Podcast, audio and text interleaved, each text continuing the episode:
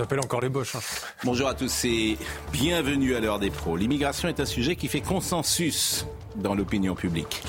Les Français, à plus de 70%, réclament deux choses le contrôle des flux migratoires et l'expulsion des étrangers en situation irrégulière. C'est assez simple. Eh bien, depuis 30 ans, les gouvernements nient cette réalité et n'écoutent pas le peuple. La France n'est pas un pays d'immigration et nous devons nous donner les moyens réglementaires et administratifs de gérer un quota zéro d'immigration. Ce n'est pas Jean-Marie Le Pen qui a prononcé cette phrase en 1986. Ce n'est pas Charles Pasqua, ce n'est pas Jacques Chirac, c'est Valérie Giscard d'Estaing à la Convention des États généraux de l'opposition sur l'immigration, le fameux rendez-vous de Villepinte c'était le 31 mars 1990, il y a plus de 33 ans. Eh bien, sur le sujet de l'immigration, la France paye 30 ans d'aveuglement, de déni, de lâcheté, de bons sentiments, de tout ce que vous voulez, qui ont projeté le pays dans une perte d'identité, dans une absence de sécurité et dans un délitement du politique. Il serait temps, mais peut-être est-il déjà trop tard, de simplement, clairement, uniquement Écoutez les Français. Il est 9h01, Somaya Labedi. Les prestations sociales pour les étrangers au cœur du blocage de la commission mixte paritaire.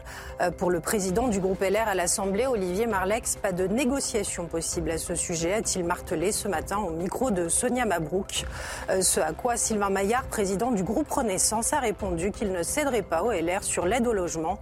Euh, de son côté, Gérald Darmanin reste confiant et pense qu'il obtiendra un accord. D'après une enquête, les mutuelles prévoient une hausse record de 8,1% de leur cotisation en 2024. En cause, l'augmentation des dépenses des assurés et l'impact des réformes décidées par le gouvernement. Et puis une vidéo de terreur criminelle qui montre la brutalité du Hamas envers des civils âgés et innocents qui ont besoin d'attention médicale. C'est la réaction d'un porte-parole de l'armée israélienne euh, suite à la diffusion hier d'images de trois otages détenus par le Hamas. Charlotte Dornelas qui nous parlera tout à l'heure peut-être de la bénédiction papale. Euh, Georges Fenech. Bonjour. Georges Fenech que j'ai vu hier soir chez notre ami euh, sur Paris Première. Oui, Jérôme Verdier, bien sûr. Jérôme de Verdier. Votre ami aussi. Hein. Que j'aime beaucoup. Oui. Et formidable. Vous étiez très bien. Merci. Charles, euh, alors j'espère bien prononcer le mot Sitzenstuhl. Très bien, parce que vous êtes député Renaissance du Bas-Rhin, Gauthier Lebret, Vincent Hervouette et Joseph Massiscaron. Qui vous On parlera en... aussi de la bénédiction parce que.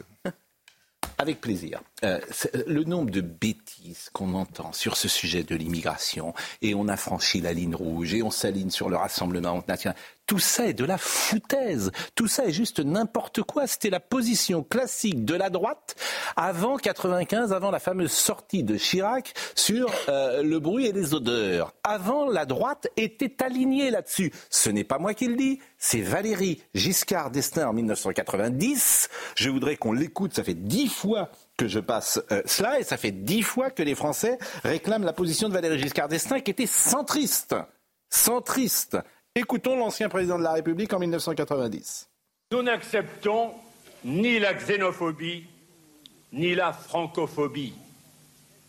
La France n'est pas un pays d'immigration et nous devons nous donner les moyens réglementaires et administratifs de gérer un quota zéro d'immigration. Voilà la position française. Voilà, la position française jusqu'en 95, 92, 93. Voilà la position de Valéry Giscard d'Estaing différente de Valéry Giscard d'Estaing qui a initié le regroupement familial. Ah, ce que on est bien d'accord. Mais le regroupement familial on, ne peut pas avoir en permanence une mémoire de poisson rouge sur ces questions-là. Sauf que vous savez bien Parce que. ne peut pas, cher Pascal Pro, dire depuis 30 ans, etc., il n'y a, rien qui se passe, et prendre comme modèle Valéry Giscard d'Estaing, qui est à l'origine. Eh ben moi je le prends. Eh ben, je, eh ben d'abord je le prends comme modèle. Pourquoi? Parce que quand il décide le regroupement familial, personne n'imagine les conséquences en 76 ou 77.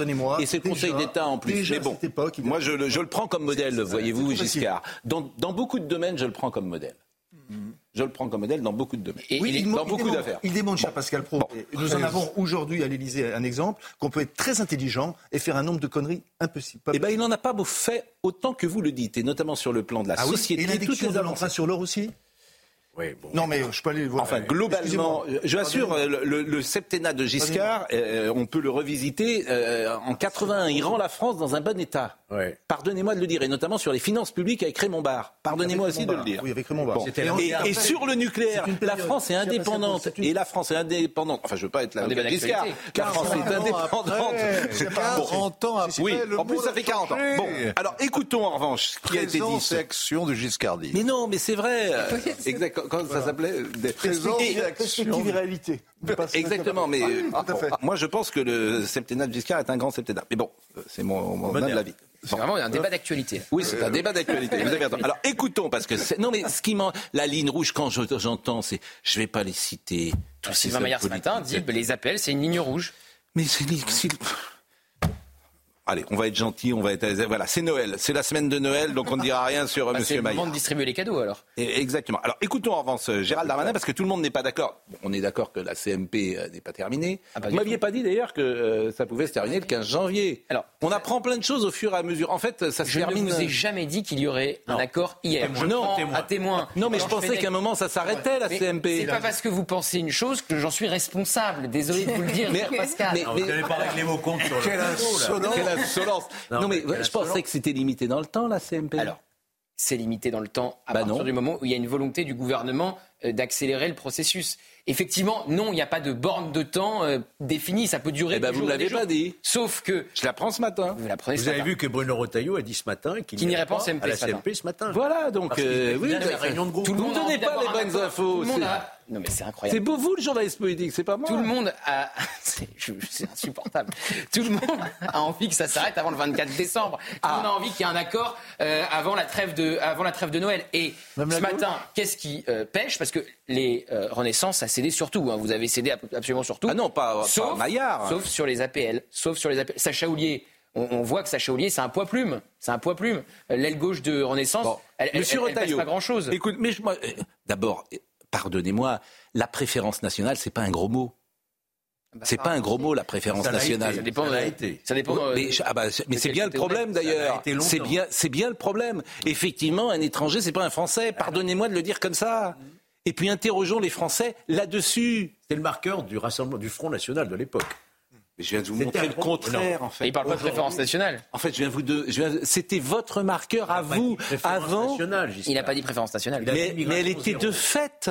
Oui. Oui, mais elle était de fait. Vous ne voyez pas cette expression. Oui, mais on Monsieur Maillard, Monsieur Maillard, justement, c'est intéressant, reprend ce matin avec Sonia Mahou, reprend cette expression, vous avez raison, de préférence mais nationale. Mais bien sûr, comme si c'était un chiffon rouge. C'est idiot. La préférence nationale, oui, un Français n'est pas un étranger. Bah oui. En fait, avec la mesure sur les prestations sociales qui les appellent ou qu'il n'y ait pas d'appel, il y a une préférence nationale puisque euh, le français évidemment touche les allocations familiales et l'étranger devra attendre deux ans et demi s'il travaille ou cinq ans bah oui. s'il bah ne travaille bah Écoutez, ça pose une question quand même. Quand on travaille, on cotise, on paye des impôts. Est-ce qu'on ne mérite pas les prestations sociales? Bon, en tout cas, écoutons euh, Monsieur Retailleau qui dit qu'il ne viendra pas à la CMP, puis on va euh, décoder tout ça.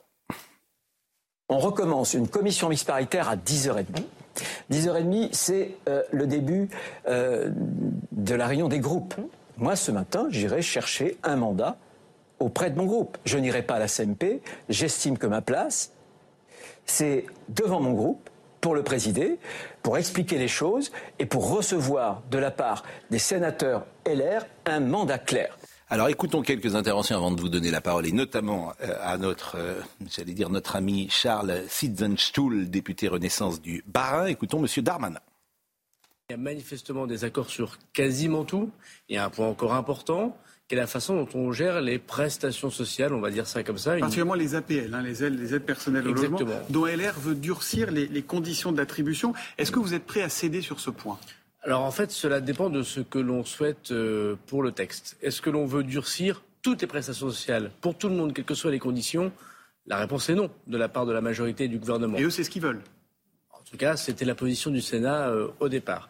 Euh, ce que veut le gouvernement, c'est qu'on puisse distinguer les étudiants qui ne doivent pas être concernés, me semble-t-il, nous semble-t-il, par la mesure, de ceux qui travaillent et ceux qui ne travaillent pas. Le problème pour nous, ce n'est pas les étrangers ou ceux qui ne sont pas étrangers. Le problème pour le gouvernement, c'est ceux qui viennent pour travailler et ceux qui ne viennent pas pour travailler.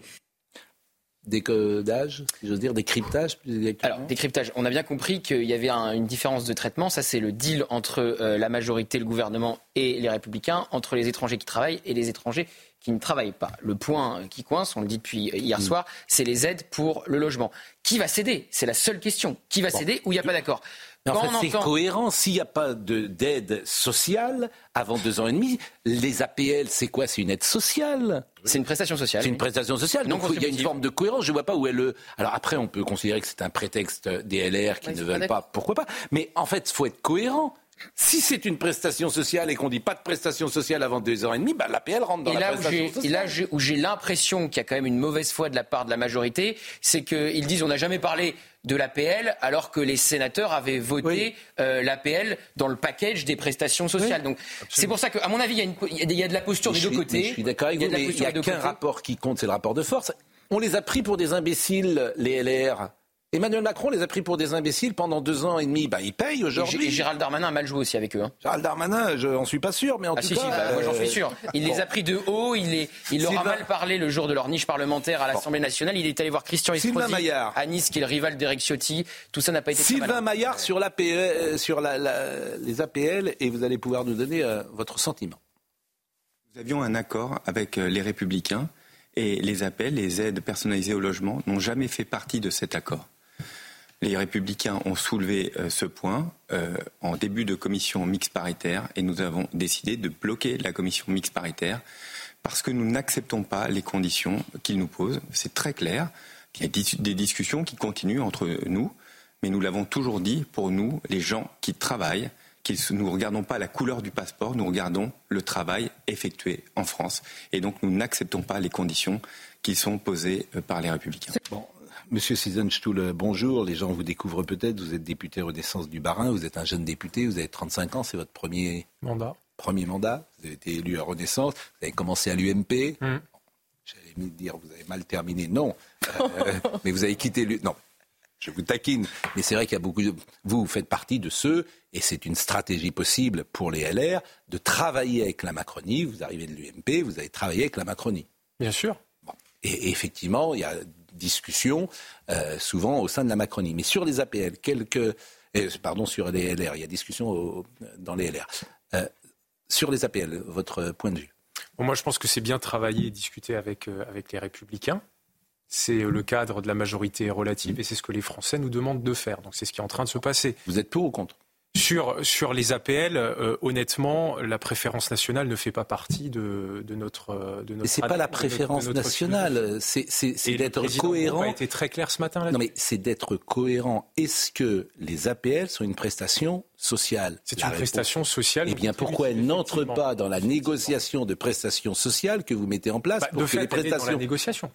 Eh oui, mais on on ne peut pas avoir des prestations sociales payées deux ans et demi plus tard et des prestations sociales payées tout de suite. C'est pas cohérent. De fait, le sujet des prestations sociales et des APL, il est dans la négociation. Sinon, on ne serait pas en train d'en discuter. Euh, oui, mais il faut avoir une ligne. Euh, je veux dire, où toutes les prestations sociales entrent euh, pour les étrangers. C'est deux ans et demi après aujourd'hui deux ans et demi pour ceux. Aujourd'hui, c'est six mois. Hein, aujourd'hui, il y a un délai de six mois. Donc, ça serait deux ans et demi pour ceux qui travaillent et cinq ans pour ceux qui ne travaillent pas. Bon, bah, faut une cohérence sur toutes les prestations sociales, me semble-t-il. Bien sûr, il faut, il faut être cohérent. Mais, oui, mais là, vous ne l'êtes pas. À ce stade, à ce stade, il n'y a pas d'accord. Il n'y a pas d'accord. mais vous ne l'êtes pas sur les APL, puisque vous les sortez du, des autres prestations sociales. Oui. Oui, vous entendez ce que je dis Oui, bien sûr, j'entends. Et, et ben pourquoi vous les sortez? Bah, J'ai entendu la ligne qui a été fixée ce matin par mon, par mon président de groupe, et donc il y a une négociation qui. Mais, pourquoi, vous pourquoi il les sort? Ça n'a pas de sens. Il n'est pas terminé. solidarité. Parce que, parce que, nous, parce que euh, la Macronie, euh, vous le savez, euh, c'est le dépassement. Donc on a plusieurs forces politiques qui sont en sein. Ah, ça, de je confirme qu'elle est dépassée, la Macronie. De cette majorité, et que sur un certain nombre de sujets, il faut pouvoir euh, que l'ensemble des députés suivent, suivent la ligne Mais là, ce que dit Sylvain Maillard, c'est qu'il n'y a pas de négociation possible. Qui est en cours. Écoutons il n'y a pas de négociation possible du côté de Renaissance. Ils ne céderont pas sur les appels. Le groupe, visiblement, c'est si les LR ne cèdent pas sur les appels, il n'y a pas d'accord et le texte de Gérald Darmanin va euh, à la poubelle. C'est ce que dit Sylvain Maillard. Écoutons, mais je ne suis pas sûr que ce soit M. Maillard qui décide, pour tout vous dire. Je suis d'accord avec vous. C'est ce que j'ai dit ce matin. Je suis pas sûr que ce soit M. Maillard. Je pense, que M. Maillard. Euh, commandé là. Voilà, je pense que c'est pas lui qui décide. Euh, écoutons en revanche. Charlotte en sait quelque chose. Monsieur Marlex. Euh, on a écouté M. Maillard? Oui, on l'a écouté. Donc on, écoutons M. Marlex, c'est républicain. Ça m'a marqué. Oui. On ne peut pas bénéficier de la solidarité nationale au premier jour quand on arrive, euh, quand on arrive en France. Et donc on veut un, un, délai de carence par rapport à toutes ces prestations sociales, notamment les prestations non contributives, c'est-à-dire celles pour lesquelles vous n'avez pas cotisé euh, un euro, vous n'avez pas euh, qui, qui, relèvent de la pure solidarité. en réalité, il y en a beaucoup. Euh, il y a les allocations familiales, il y a euh, l'allocation pour les personnes, les personnes âgées, pour l'autonomie, il y a la prestation de compensation de handicap, et, et il y a les APL tout le monde est d'accord avec ça. Enfin, moi, ce qui me frappe, c'est la déconnexion des hommes politiques. Les Français ne veulent plus d'immigration. Voilà. C'est ça la, la, la règle. Je vous ai dit l'inverse, Monsieur Pro? Ah bah, euh, bon, donc, mais oui, mais ils en veulent plus depuis 30 ans. Oui. En fait, ils sont confrontés à des problèmes de sécurité La seule chose qu'ils veulent bien, c'est une immigration, pourquoi pas, de travail, et ça représente que 14%, je le dis tous les jours, 14% mm. d'immigration de travail. pourquoi pas, pourquoi pas d'asile quand ce n'est pas dévoyé, pourquoi pas des étudiants quand ce n'est pas dévoyé? Arrivé, il y a 100 000 étudiants. Enfin, on, fait rigoler tout le monde. Ils sont pas plus étudiants que vous et moi. Et vous le savez, tout le monde le sait. Pareil pour l'asile. Vous le savez bien.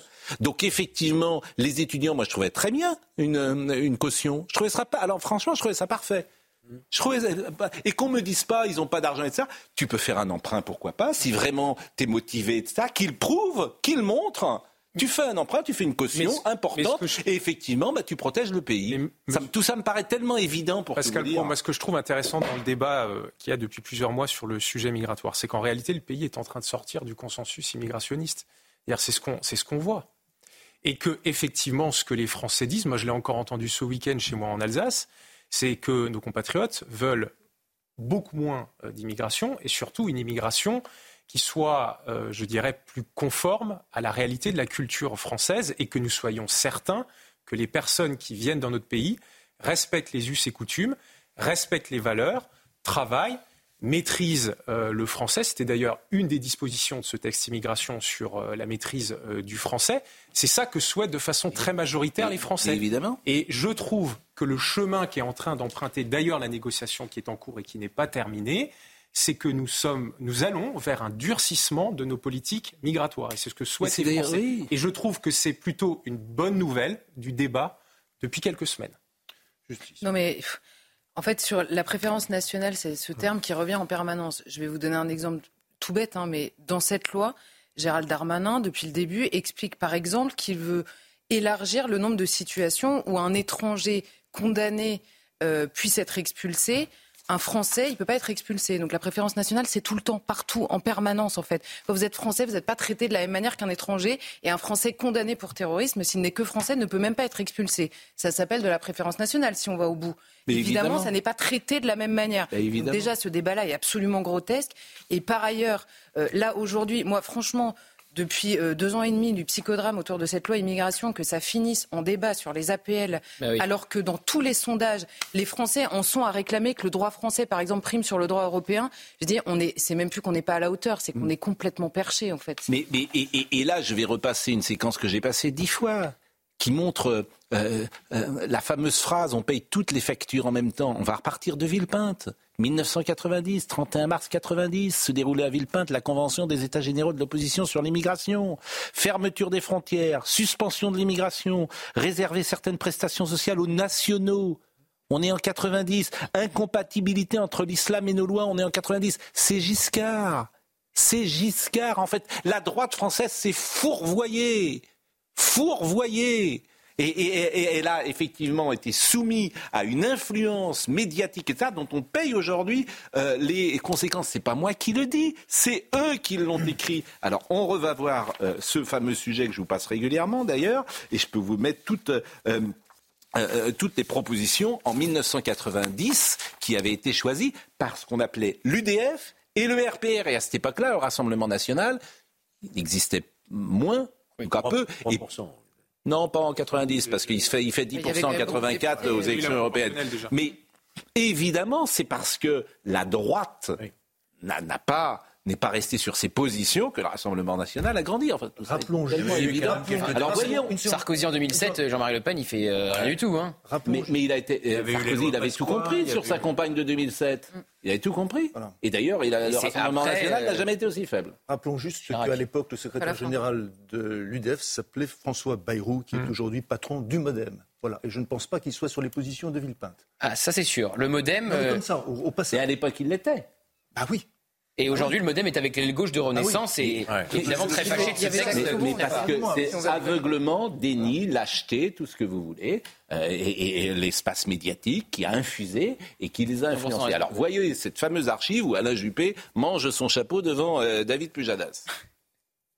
On entend souvent dire que la droite aurait glissé récemment vers le Front National, qu'elle se serait buissonnisée en quelque sorte, hein, du nom du fameux conseiller politique de Nicolas Sarkozy, Patrick Buisson. Eh bien, on a peut-être la mémoire courte. Alain Juppé, on est en 1990, vous êtes aux commandes du RPR avec Jacques Chirac et sont organisés avec l'UDF des États généraux de l'immigration. Regardez, c'est un extrait du 20h de l'époque. Le problème a pris une telle ampleur dans l'opinion publique que les hommes politiques se décident enfin à parler concrètement. Ainsi, l'opposition, toute tendance confondue, est réunie pour 48 heures à Villepinte, dans la grande banlieue parisienne. Reporter Véronique Saint-Olive, Pascal Ponce. Les organisateurs, Madelin pour l'UDF et Sarkozy pour le RPR, n'ont rien laissé au hasard. Entre le gouvernement et Le Pen, l'opposition se doit de proposer des solutions concrètes. Nous n'acceptons ni la xénophobie, ni la francophobie. La France n'est pas un pays d'immigration et nous devons nous donner les moyens réglementaires et administratifs de gérer un quota zéro d'immigration. Au CNI, au RPR, au Parti républicain, tous sont d'accord. Voilà, et regardez dans le texte de synthèse, il était question de fermeture des frontières, de suspension de l'immigration, de prestations sociales réservées aux Français, regardez, ça s'appelle la préférence nationale, et de l'incompatibilité entre l'islam et nos lois. C'était le texte de synthèse. Vous avez changé d'avis, Alain Juppé, ou c'est la France qui a changé? L'immigration euh, économique a été interdite en France par Giscard en 1970-72. Euh, là, effectivement, on est plus tard, on est en 1990. c'est radical. C'est les positions du Front National aujourd'hui. Oui, mais je ne partage pas euh, cela. Rétrospectivement, je pense que c'était une erreur. À l'époque, vous étiez d'accord Sans doute. J'étais membre du RPR. Bien. Bravo, vous avez marqué un point. Super. Sans doute, dit-il, quelle faillite. Ah et, c'est franchement, Monsieur Juppé, il est responsable de la situation d'aujourd'hui. Voilà, je ne peux pas vous dire autre chose. Il est responsable. Hein. Pas le seul. Il n'est pas le seul. Il est responsable. Voilà. Et après, qu'on vienne pas nous faire des leçons de morale. Il faut ressouligner ce que disait très justement Joseph. Voir François Bayrou dans cette archive, François Bayrou qui aujourd'hui est avec l'aile gauche et qui s'oppose en coulisses au texte qui va sortir sans doute de la commission mixte paritaire et qui colle à la version des Républicains et du Sénat, ça manque aussi pas de sel. C'est assez baroque. Euh, on, peut, on, peut, continuer quand même sur, le, sur les, les, APL, parce que les APL, quand vous allez euh, dans des pays euh, en Espagne, en Italie, on vous explique, on vous explique quand même que pourquoi beaucoup, beaucoup de migrants vont maintenant directement en France sans passer par Madrid, sans passer par Rome. On vous dit, on vous cite les APL. Les APL, c'est un, pardon, APL, c'est appel d'air. C'est un appel d'air. Pardonnez-moi ça. Mais c'est ça. Et, ce qui est intéressant, ce qui, la, question des, la question des APL pose la question des HLM, pose la question de qui est locataire et qui est propriétaire. Non mais attendez, juste une petite seconde.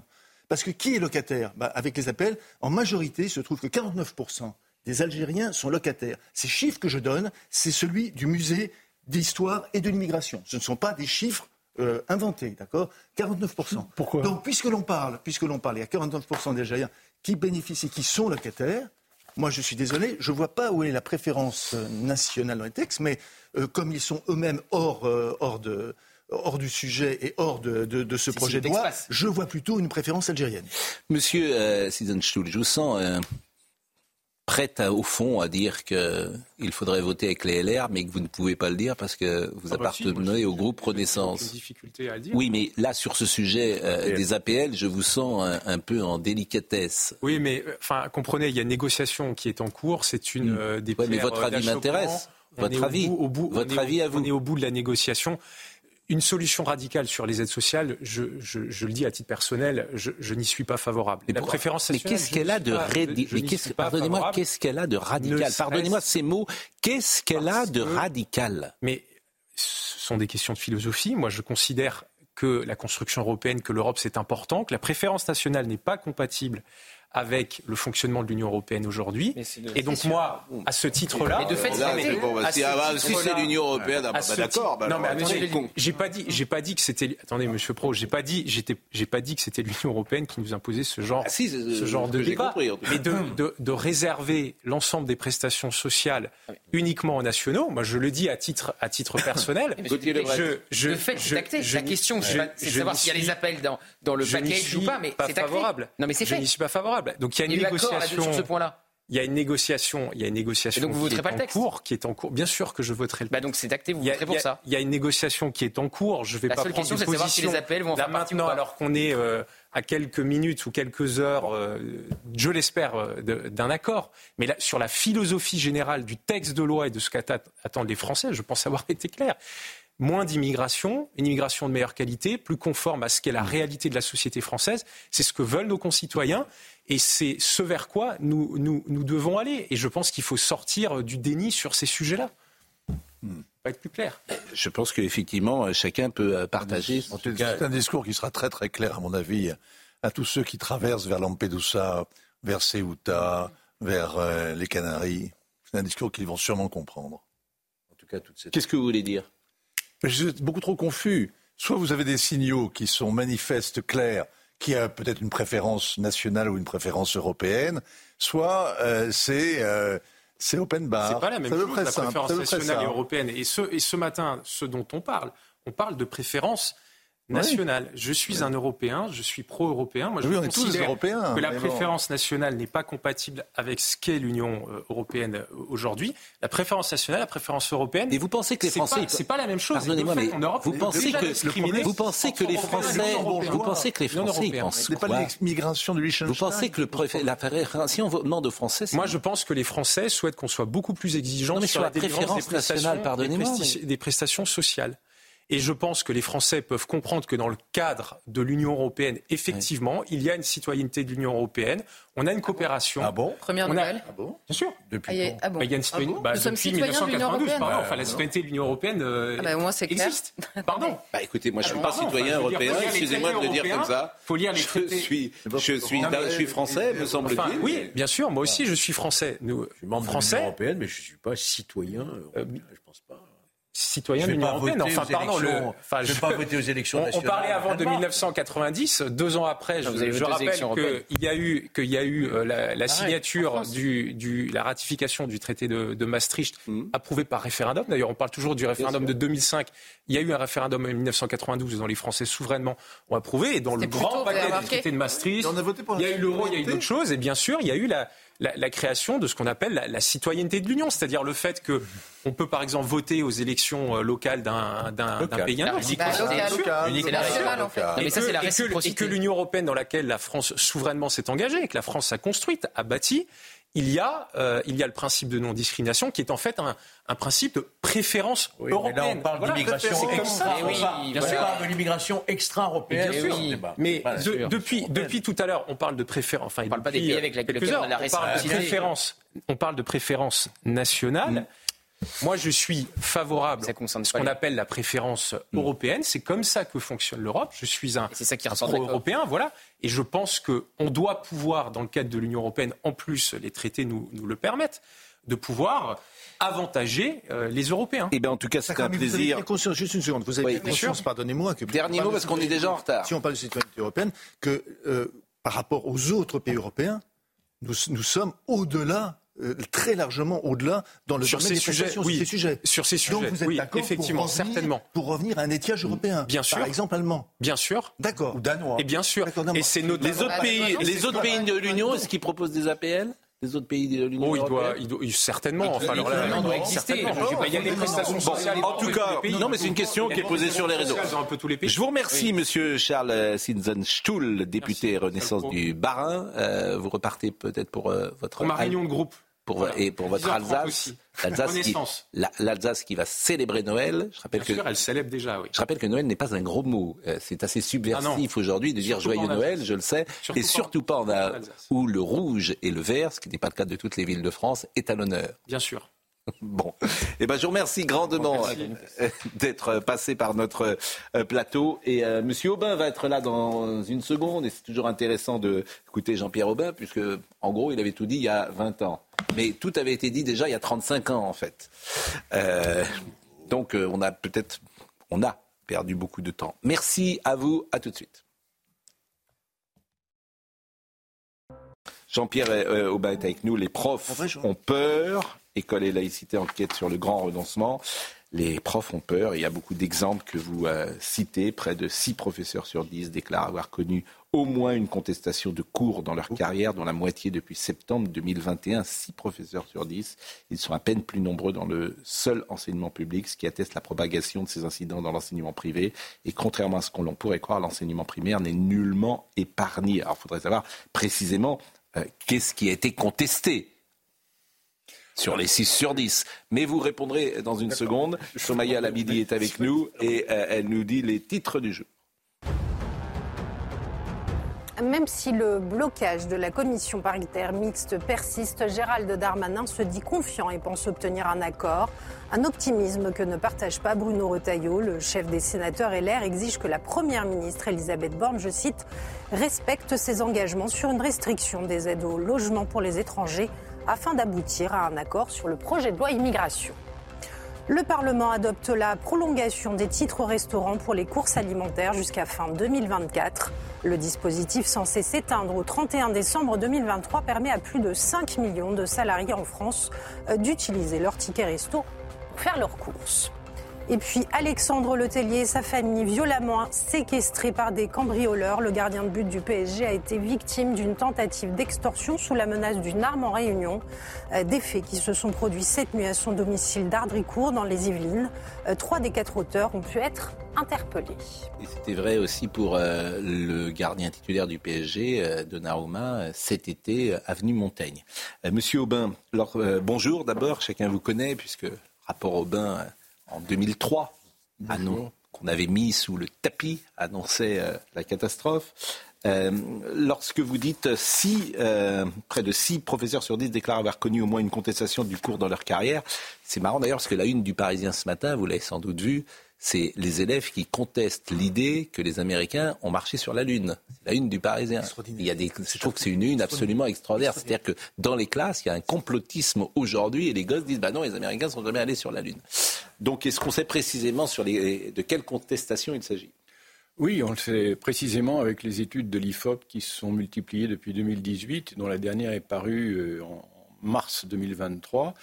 Euh, les professeurs déclarent avoir peur de, d'abord, euh, présenter des caricatures euh, de personnages religieux à leurs élèves. Ils ont peur euh, que des élèves de leur classe entrent dans la classe en tenue manifestant une appartenance religieuse. Ils ont peur, en troisième, lieu, d'avoir à expliquer aux élèves les raisons de l'assassinat de Samuel Paty. Ce qui fait que l'un dans l'autre, quand on multiplie les situations les plus fréquentes auxquelles ils sont affrontés, 8 sur 10 aujourd'hui disent avoir peur d'au moins une de ces situations. Et la conséquence de ça, c'est la montée de l'autocensure. C'est-à-dire que devant cette peur, les professeurs euh, hésitent à euh, enseigner un point du programme, à aborder euh, un type d'enseignement, en particulier ceux qui sont le plus censurés comme enseignement, ce sont les enseignements relatifs aux valeurs. C'est-à-dire? C'est-à-dire la mixité dans la société, l'égalité entre les hommes et les femmes, la liberté d'expression, la laïcité, euh, la lutte contre l'homophobie. Mais ça, c'est auprès d'une, pardonnez-moi de poser la question, auprès de, tous les élèves de France ou d'une certaine catégorie d'élèves de France? C'est évidemment devant certains élèves qui mettent en avant la religion musulmane, leur religion, disent-ils, pour contester ou ne pas assister, pour contester ces enseignements ou ne pas y assister, par exemple pour euh, un des enseignements les plus, euh, les plus euh, enfin, attaqués par euh, ces élèves, c'est l'enseignement, l'éducation physique et sportive, le PS, avec en particulier le boycott par les filles, surtout, de la piscine. Et c'est d'ailleurs le, le, type de contestation qui est le moins signalé par les chefs d'établissement à leur hiérarchie. Mais est-ce qu'on a les chiffres de ça? Parce que est-ce que c'est tout à fait minoritaire. C'est-à-dire dans une classe, vous avez 15 garçons, 15 filles. Il y a un cours de piscine euh, chaque vendredi. Et puis c'est une fille sur 15 qui ne vient pas euh, parmi la population que vous venez de dire. Ou est-ce que c'est majoritaire dans cette population? Alors, ce n'est pas majoritaire. Enfin, tout dépend du type de classe et du type d'établissement dans mmh. lequel on enseigne.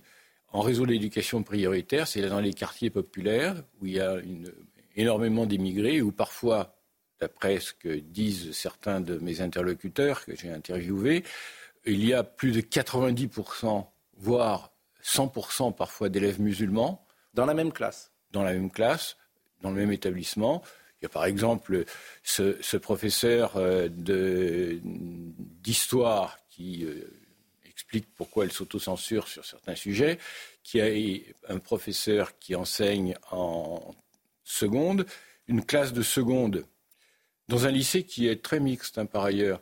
Euh, une classe de seconde qui a été constituée sur la base de la langue, de l'option arabe, la langue arabe. Donc il y a deux tiers de ses élèves qui qui euh, étudie l'arabe. Et puis, on n'a rien trouvé de mieux que de constituer le dernier tiers, le tiers restant, avec des élèves tous d'origine maghrébine. Ce qui fait qu'on a 100%, euh, on a une classe totalement euh, homogène. Et elle explique les difficultés particulières qu'elle éprouve à enseigner dans cette classe et le, pourquoi elle, a peur et pourquoi elle n'aborde plus certains sujets avec cette classe. Il y a un sondage euh, hier euh, que nous avons montré et euh, c'est un sondage qui est réalisé auprès des musulmans de France. Et c'est vrai que la question sur le Hamas est extrêmement intéressante. Je crois qu'on va voir sur ce sondage. Vous avez donc 19% des Français musulmans éprouvent de la sympathie pour le Hamas, ce qui déjà est un chiffre extrêmement important, 19%. Et plus intéressant encore, euh, selon les Français musulmans, les actes du Hamas commis le 7 octobre en territoire israélien sont pour 45%. Ce chiffre, je ne sais pas comment vous allez le décrypter, 45% des actions de résistance contre la colonisation. C'est-à-dire que euh, le 7 octobre, euh, des Gazaouis issus du Hamas sont arrivés sur le sol israélien. Ils ont tué, éventré, torturés dans les conditions qu'on sait. Ils ont pris des otages. Euh, c'est un pogrom qui s'est passé le 7 euh, octobre. Et dans un monde où l'information est diffusée, où euh, chacun a pu écouter argument contre argument, dans la société française, on ne peut pas dire qu'elle ne soit pas informée, eh bien 45% des Français musulmans considèrent que ces actions sont de la résistance contre la colonisation. Donc là, qu'est-ce qu'on va faire? Parce que euh, je ne sais pas combien il y a de... Euh, si tant est que les sondages, si tant est qu'il faille croire euh, aux, sondages. Aujourd'hui, nous avons combien de musulmans sur le sol de France? De, selon, selon, enfin, si on prend les musulmans sur le sol de France, on peut aller jusqu'à 10%. Si on prend les musulmans français, ce qui est différent, on a un chiffre autour de 6 à 7% selon les, selon les études. Bon, ça voudrait dire donc que euh, ces 45%, ça représente combien? 3, 4, 5 millions de Français? Ben, Sans doute, si vous faites le calcul, oui. Bon, comment vous interprétez par exemple cette, euh, cette position et quelles conclusions vous en tirez? Euh, écoutez, moi je ne suis pas un spécialiste de, la politique étrangère ou du Proche-Orient. J'ai vu plusieurs enquêtes passer sur ce sujet et cette enquête m'a étonné, mais pas dans le même sens. Vous voyez elle m'a étonné parce qu'il y a un nombre non négligeable, très minoritaire, de musulmans de France qui euh, soutiennent Israël dans euh, le conflit actuel avec le Hamas. Et que le, soutien au Hamas est relativement faible euh, par rapport au soutien très majoritaire à l'autorité palestinienne dans cette enquête. Donc j'ai des amis, en particulier les amis juifs, qui se sont réjouis des résultats de cette enquête parce qu'elle est moins sombre que l'enquête précédente sur les musulmans de France, il y a quelques semaines, où euh, on avait, alors là, sur un autre sujet qui est la pénétration de l'islamisme dans cette population, des chiffres très inquiétants. Et celle-là, voyez-vous, elle m'a plutôt rassuré. 55%, bah, oui. Ça, c'est le verre à moitié plein. Oui. C'est une réalité. La deuxième chose, c'est que La formulation de la question n'est pas tout à fait innocente, c'est-à-dire résistance à la colonisation. Il y a dans les mentalités françaises et dans l'histoire telle qu'on l'enseigne aujourd'hui une espèce d'apologie de la résistance à la colonisation, quelle que soit la, sa forme. Le 1er novembre dernier, on a célébré par exemple, on a commémoré, on s'est souvenu en tout cas, de la Toussaint Rouge, bien le début de la guerre euh, d'Algérie, le début de la guerre d'indépendance. Le chef de l'État français a envoyé un message à son homologue algérien pour lui dire que faire une sorte de petite génuflexion. En souvenir à Toussaint Rouge. C'est quoi la Toussaint Rouge? Eh bien, c'est le FLN qui tue hmm. notamment un couple d'instituteurs. Nous sommes juste après, juste après l'attentat d'Arras. Et le chef de l'État français, en quelque sorte, fait mémoire de la Toussaint Rouge, non pas pour s'attrister euh, des victimes euh, civiles qu'a fait le FLN ce jour-là, qui s'est donc engagé dans, une, euh, dans un terrorisme au nom de la lutte contre la colonisation.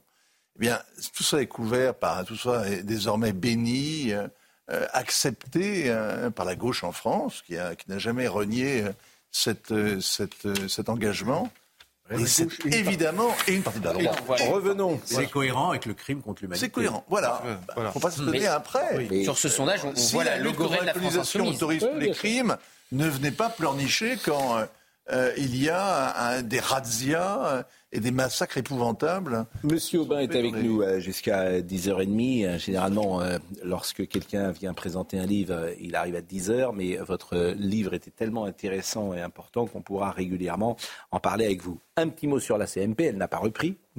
D'accord C'est 10h30, donc on est tranquille jusqu'à 10h30. Vous aurez quitté l'antenne. Enfin, c'est news parce que. Bien évidemment, mais je voudrais quand même. Qu'avez-vous dit?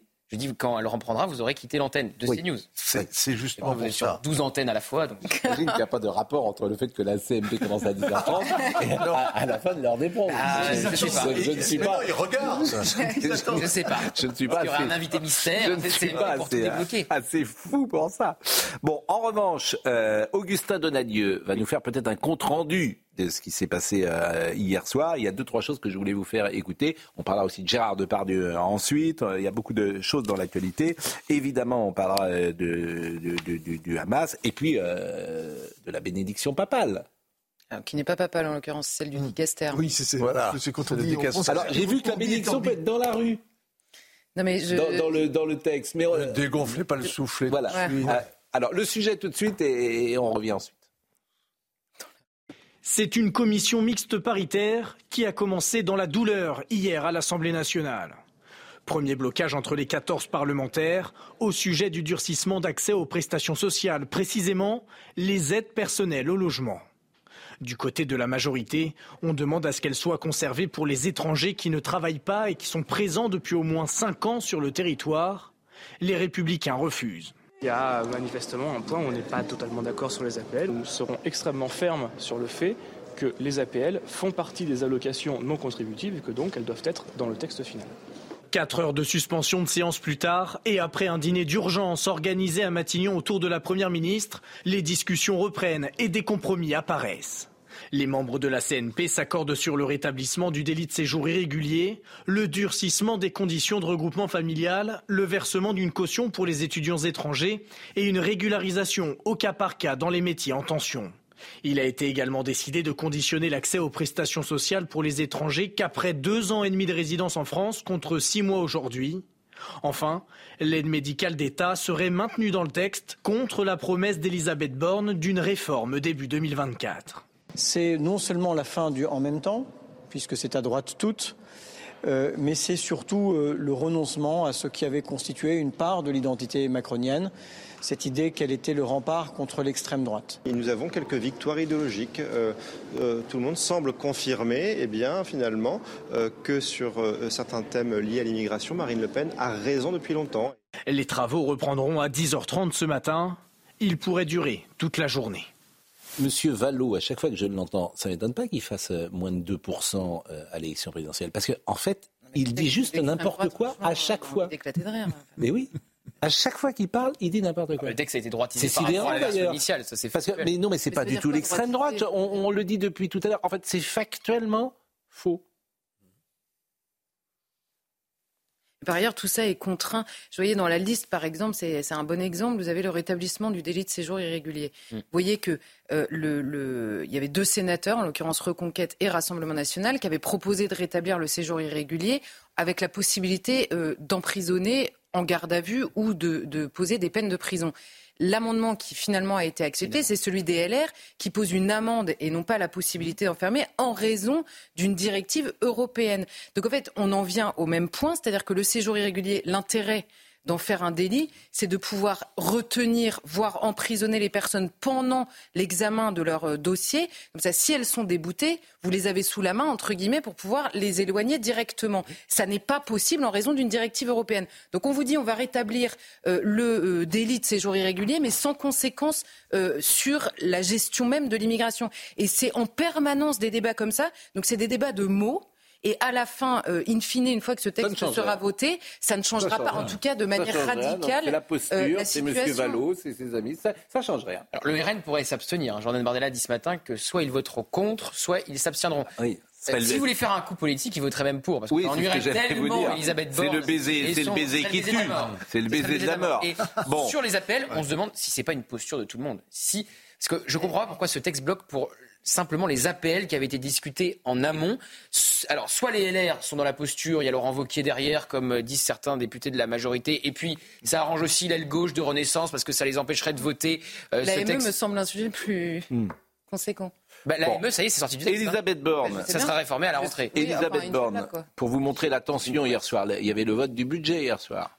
Et donc il y a eu un incident. Il y a une motion de, non, il y a une motion de censure et il y avait une vote, le vote d'une motion de censure. Et il y a eu un incident euh, à l'Assemblée hier soir. Oui, Madame Borne qui, qui, Exactement. un peu de ses gonds. Vous l'avez pas vu bah, Elle est sortie de ses gonds parce qu'il y avait la CMP en parallèle sur hmm. euh, l'immigration, donc le sujet de l'immigration. Et voyez la séquence. S'inviter au sein de l'hémicycle alors voyez la séquence sur le budget. Voyez la séquence.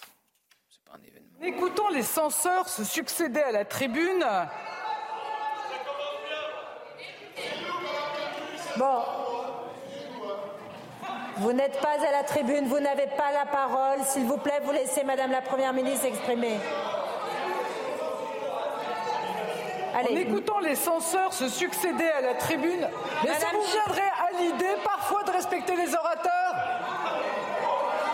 Allez, s'il vous plaît.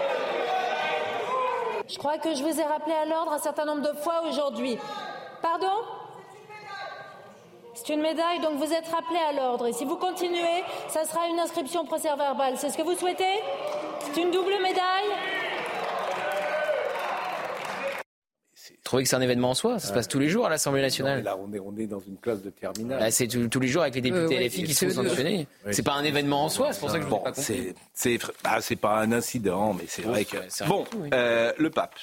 Le pape, euh, voyons le sujet de Tony euh, Pitaro. Euh, cette bénédiction euh, pour euh, l'union homosexuelle?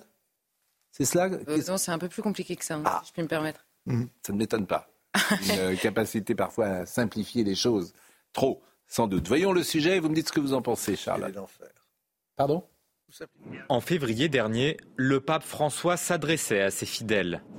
Les personnes Les personnes ayant des tendances homosexuelles sont des enfants de Dieu. Dieu les aime. Dieu est avec elles. Hier, pour la première fois, le Vatican a autorisé la bénédiction des couples de même sexe. Le pape, il veut être euh, le bon pasteur, le bon berger euh, qui conduit euh, son troupeau. Et donc, il prend acte d'un certain nombre de choses qui ont changé euh, dans ce temps et il souhaite les accompagner. À l'échelle du Vatican, c'est quelque chose d'extrêmement euh, novateur puisque ça signifie qu'il y a une reconnaissance euh, des couples de même sexe. Donc c'est quelque chose qui ne s'était jamais vu. Une bénédiction des couples homosexuels qui divise au sein de la communauté catholique. La religion évolue avec, avec son temps, enfin, c'est cool, chacun, chacun fasse ce qu'il veut, c'est c'est une bonne chose. Euh, moi, je vous avoue que ça me choque un peu. Je me dis, euh, s'il fait ça maintenant, ok, c'est un petit pas, mais après, euh, enfin, qu'est-ce qu'il va accepter d'autre? Ok, il, autorise des bénédictions, après il peut autoriser le mariage, après il peut autoriser enfin plein de choses. À partir du moment où on est chrétien, qu'on soit hétérosexuel, homosexuel ou autre, je ne vois absolument aucun problème à se faire accueillir par par l'Église. Le Vatican a néanmoins réaffirmé son opposition au mariage homosexuel. Il a raison ce jeune homme, il parle... Non mais en fait, il y, a, une immense confusion à la fois dans le texte, dans la manière de le présenter. Euh, alors déjà, bon, j'adore ce monde qui, traque les crèches dans les mairies, mais qui se félicite à chaque fois que le pape pense comme lui. Il y a un moment, il faut choisir. C'est-à-dire, soit l'Église est importante dans son magistère, et donc on l'écoute en toutes choses. Il y a des débats là qui vont arriver sur l'euthanasie, sur l'inscription de l'IVG dans la Constitution ça va être compliqué pour tout le monde. Hein. Donc soit on l'écoute et on comprend la vision globale de l'homme et de la femme que propose l'Église, soit on attrape par-ci par-là des choses et on les explique de manière, euh, on les explique de manière en plus assez injuste. Maintenant, je me place du côté de l'Église. Ce texte est objectivement confus et incompréhensible. Je, le dis euh, comme je le pense. Je l'ai lu euh, du début à la fin. Alors d'abord, je vous disais, c'est pas le pape. Le pape joue un jeu un peu bizarre sur cette histoire puisque le dicaster qui est en charge de cette question-là. Donc c'est comme un ministère. C'est quoi un dicaster? Un dicaster, c'est comme un ministère pour l'Église. Vous avez des dicastères sur différentes questions. Il y en a un qui est pour la doctrine de la foi. Et ce dicaster-là, il y a quelques mois, avait dit c'est pas possible quand le pape en avait parlé justement dans la. Et l'homosexualité n'est pas un péché quand même. Alors l'homosexualité pour l'Église est un péché. C'est rappelé dans le texte par ailleurs. Hein. Non la pratique de l'homosexualité. Ah, mais d'ailleurs, bien sûr, bien sûr. C'est un désordre. là où vous avez parfaitement raison, c'est que ce texte. C'est inaudible dans la. Ce mais en fait, il y a plein de choses que dit l'Église aujourd'hui qui sont inaudibles pour l'Église. Pour le... Non, pas seulement. Pour vous. La Alors, je vais vous donner un autre exemple. Ce texte ne concerne en effet tous les actes sexuels hors mariage. Donc tout le monde s'est focalisé sur la question homosexuelle. Bah. En l'occurrence, il y a aussi la bénédiction des couples divorcés remariés, par exemple. Oui, mais, ça, ça c'est normal. Ah bah voyez, non mais voyez ça aussi. Non mais, il y a beaucoup de choses qui sont inaudibles. C'est pas la c'est un péché aussi de tromper sa femme hors mariage. Ah oui, je vous confirme. Ah bah je... suis désolée, Pascal. Non, mais c'est vraiment désolée. Hein,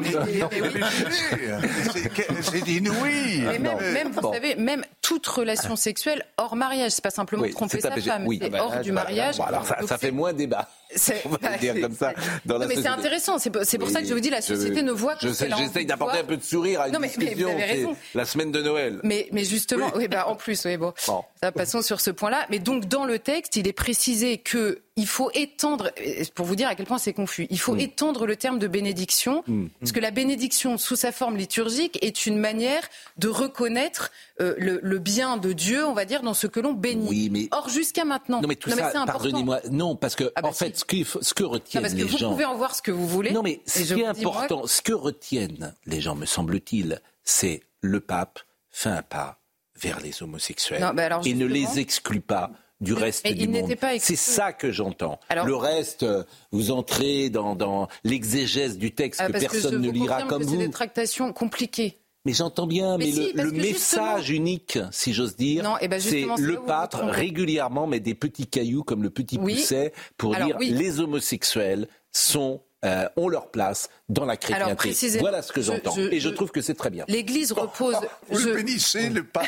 non, mais je trouve que c'est très bien, vraiment. Je trouve que je ne peux pas vous dire autre chose, je trouve que c'est très bien. Parce que l'Église repose depuis le premier jour sur la distinction entre l'homme et la personne, l'acte, pardon, et la personne. Donc ce que vous dites, l'accueil de qui que ce soit, un prêtre s'il vous croise, peut vous bénir en toutes circonstances. Il ne va pas vous demander votre régime sexuel avant de vous bénir. Donc les personnes sont bénies quel que soit leur état de vie. oui, mais vous, Donc avez bien compris ce que je veux dire. Ah bah non, mais c'est important. Excusez-moi, vous venez de dire le pape fait un pas vers les homosexuels. Oui. Mais, les homosexuels, comme tout le monde, l'Église a toujours fait un pas vers les personnes, quel que soit leur régime sexuel, évidemment. Là, la question, c'est le passage à la question de la bénédiction de l'union. Or, le texte précise que c'est certainement pas sous une forme liturgique, pas avec les mêmes habits, pas avec les mêmes mots, pas dans le cadre d'un office ça peut être dans la rue. Je l'ai lu. C'est pour ça, c'est exactement ça. ça, dans, ça la peut être dans la rue. Et c'est c'est euh, c'est pour pour distinguer précisément de la question du mariage qui lui ne se fait qu'entre un homme et une femme. Donc c'est c'est à la fois confus dans la réception et euh, chez l'émetteur. Vous êtes catholique pratiquant, euh, Joseph? Ah bah non. Je suis orthodoxe. orthodoxe. Pratiquant. C'est justement ce qui va expliquer ce que je vais dire maintenant. Bah oui. Voilà, bien sûr. Et, Charles le sait, puisque nous avons des discussions passionnantes tous les deux sur, sur cette question. Euh, au à, Kiev, euh, au Musée national de Kiev, il y a une icône qui est une icône célèbre, hein, qui date du 5e, 6e siècle, qui représente Saint Serge et Saint Bacchus. Et au-dessus, il y a le Christ, et le Christ bénit Saint Serge et Saint Bacchus. Le Christ bénit une union. C'est-à-dire, le Christ est témoin du, mariage, enfin, en tout cas, de, l'alliance, du couple que forment Saint Serge et Saint Bacchus. Saint Jean Chrysostome lui-même, grand saint reconnu par toutes les églises chrétiennes, reconnaît évidemment qu'il y avait. Pourquoi? Parce que pendant une grande période, il y a eu euh, dans l'Église orthodoxe notamment, mais pas que, dans l'Église orthodoxe, dans l'Église primitive, il y a eu la bénédiction de couples d'hommes et de couples de femmes. Voilà, ça il faut le dire, il faut le dire avec force. Alors ensuite, après, à partir de 1206, c'est quelque chose qui s'est... Ce que je veux dire par là, c'est que toutes les personnes qui pensent que de tout temps l'Église était... C'est faux. Maintenant, je, je, vais abonder dans le sens de Charlotte avec, une, avec... Elle a mis le point au début sur une question qui est une question essentielle le catholicisme, ça ne peut pas être euh, je prends, je laisse, je prends, je laisse, je prends, je laisse, le christianisme en règle générale. Et ce que je voulais dire, c'est que l'histoire de la chrétienté est une histoire longue. Et que ce que l'on prend là, c'est un tout petit point, sachant qu'il y a deux temporalités pour tous les chrétiens. Il y a la temporalité des hommes et la temporalité de Dieu. Et ce sont deux affaires différentes. Bon, on va marquer une euh, pause et nous avons un point commun donc avec euh, l'Église orthodoxe, c'est que nous bénissons Saint Serge. Et c'est pourquoi nous allons partir Parler de Serge, Dieu. Le nôtre, le nôtre. Le nôtre. Saint-Serge. Et nous allons euh, marquer une pause. À tout de suite. Jean-Pierre Aubin est avec nous. Il va rester pour évoquer de nouveau les profs ont peur et on parlera de ce professeur de maths qui est attaqué par un de ses élèves. Mais Somaya Labidi, euh, Somaya Labidi pardonnez-moi, nous rappelle les titres. Les prestations sociales pour les étrangers au cœur du blocage de la commission mixte paritaire. Euh, pour le président du groupe LR à l'Assemblée, Olivier Marlex, pas de négociation possible à ce sujet, a-t-il martelé ce matin au micro de Sonia Mabrouk. Euh, ce à quoi Sylvain Maillard, président du groupe Renaissance, a répondu qu'il ne céderait pas au LR sur l'aide au logement. Euh, de son côté, Gérald Darmanin reste confiant et pense qu'il aura un accord. On va tous vous tuer comme vos collègues de Magnan. Voici les inscriptions découvertes hier sur des murs de Mantes-la-Jolie. Une référence directe à l'attentat de Magnanville qui a coûté la vie à un couple de policiers le 13 juin 2016. Des tags qui visent également les policiers de la BST, cette brigade spécialisée de terrain de la ville. Et puis vous découvrez ces images spectaculaires qui nous viennent d'Islande. Un volcan situé au sud-ouest est entré en éruption crachant de la lave et de la fumée après des semaines d'activité sismique intense. C'est la quatrième éruption volcanique qui secoue le pays en l'espace de deux ans. Je crois que nous sommes avec Noémie Schulz. Merci euh, Somaya. Nous sommes avec Noémie Schulz qui suit le procès Monique Olivier. Et euh, ce sont les dernières paroles, les derniers mots peut-être de Monique Olivier. Bonjour Noémie.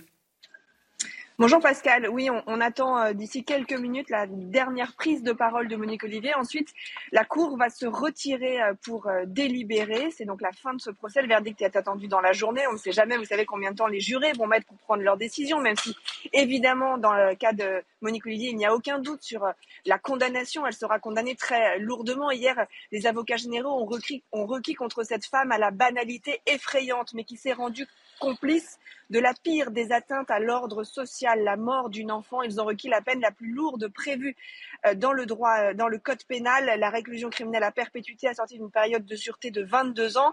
Ils ont insisté, ces magistrats, sur la complicité active de l'accusé sans Monique Olivier. Michel Fourniret ne commet pas ces crimes avec elle. Il les réussit. Euh, ils ont rappelé que c'est parce qu'elle était là que Marie-Angèle Domès et Johanna Parich avaient fait confiance au couple et étaient montées dans leur voiture. Et elles ont rappelé qu'Estelle Mouzin avait été gardée pendant quelques heures, qu'elle lui avait demandé si elle reverrait sa maman, qu'elle s'y était engagée. Elle n'a rien fait pour la sauver, alors qu'elle savait parfaitement qu'elle allait mourir.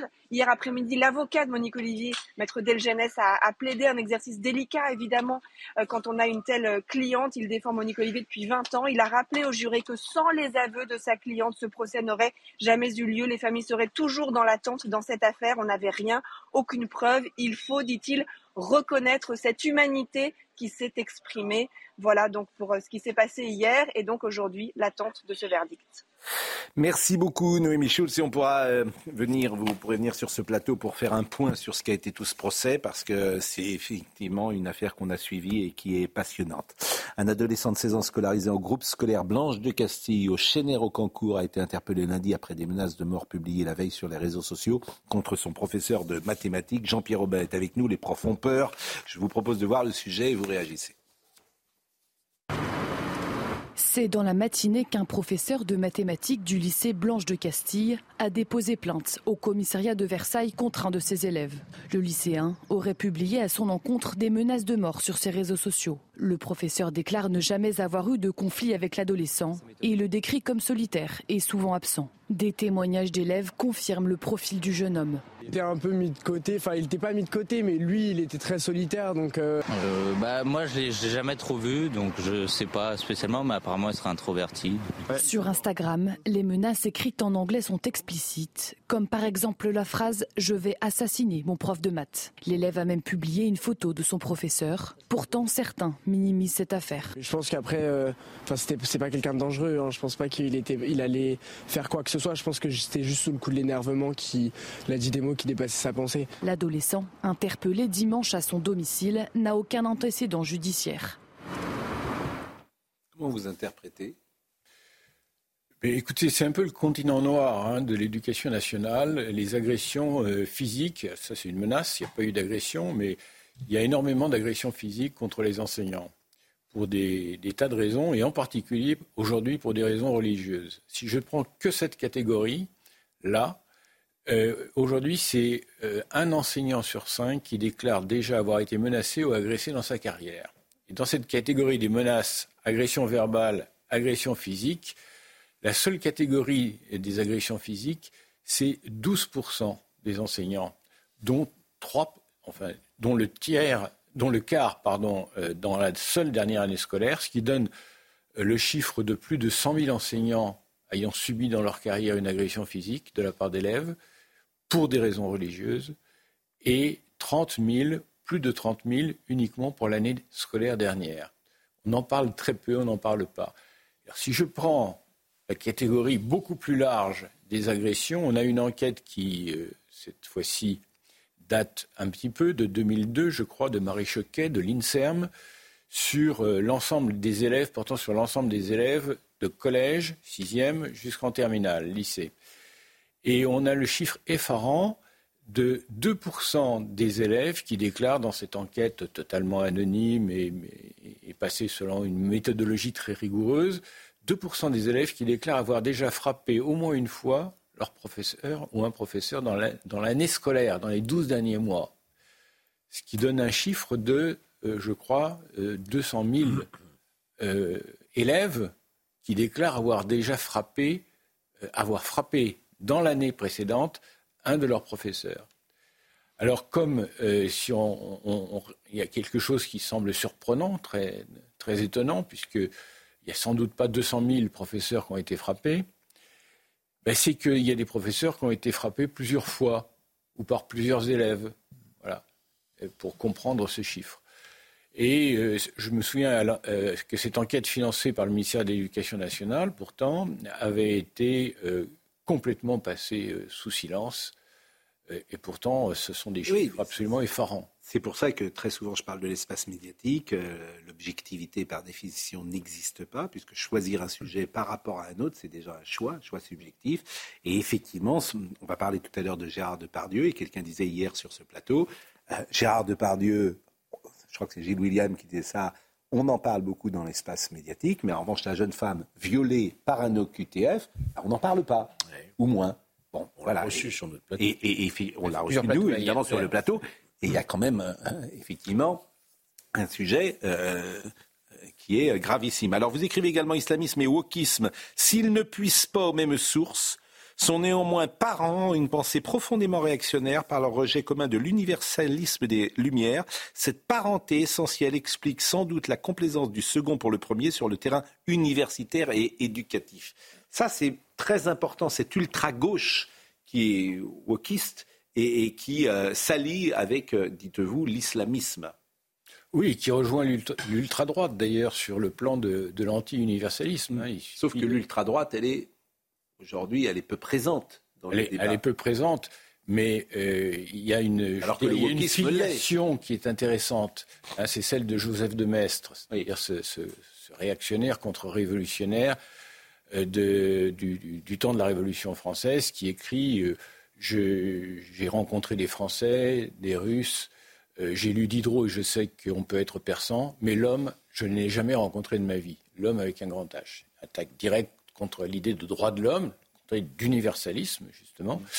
Et euh, le contraire de cette, euh, de cette attitude, c'est le différentialisme. Donc Joseph de Maistre, à l'époque, le différentialisme, c'est les nations, c'est l'idée de nation. Euh, et aujourd'hui, le différentialisme, alors islamisme d'une part, c'est il n'y a pas d'hommes, il y a des musulmans et des non-musulmans qui s'opposent par toutes sortes d'aspects, en particulier les droits.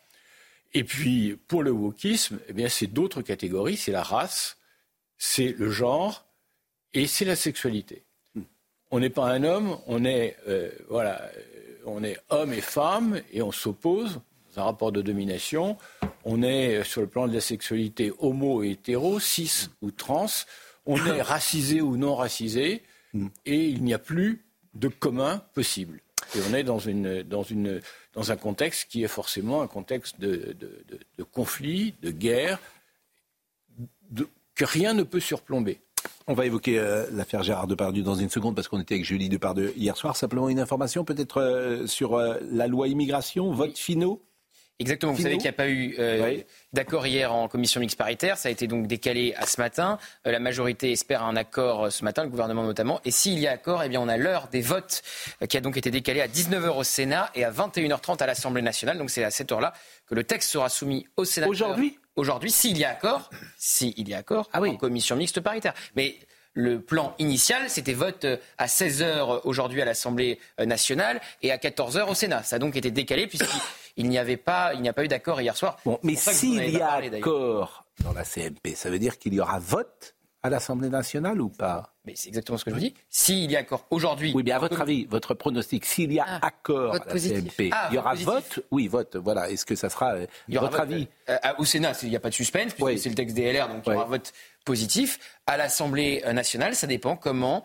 euh, Emmanuel Macron, Elisabeth Borne tiennent leur majorité. J'ai plutôt l'impression qu'avec l'abstention possible du Rassemblement national, le vote favorable des Républicains. Franchement, s'il manque un Républicain, c'est une honte. Hein. Si Aurélien Pradier vote oui. Pastèque, c'est fait euh, cavalier seul. Et même s'il y a une dizaine, une vingtaine d'abstentions chez Renaissance, ça devrait passer. Il faut savoir qu'il y a, combien LR Il y a 62 LR 62 LR. Et il y a 170 Exactement. Renaissance. Donc 170 et 62, ça fait 232. 232. Bon, à 232, c'est bon?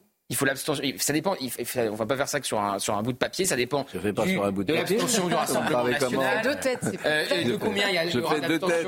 Bon, on verra. Voilà. On verra. Euh, L'affaire Depardieu, si j'ose dire. Euh, hier soir, Julie Depardieu était avec nous.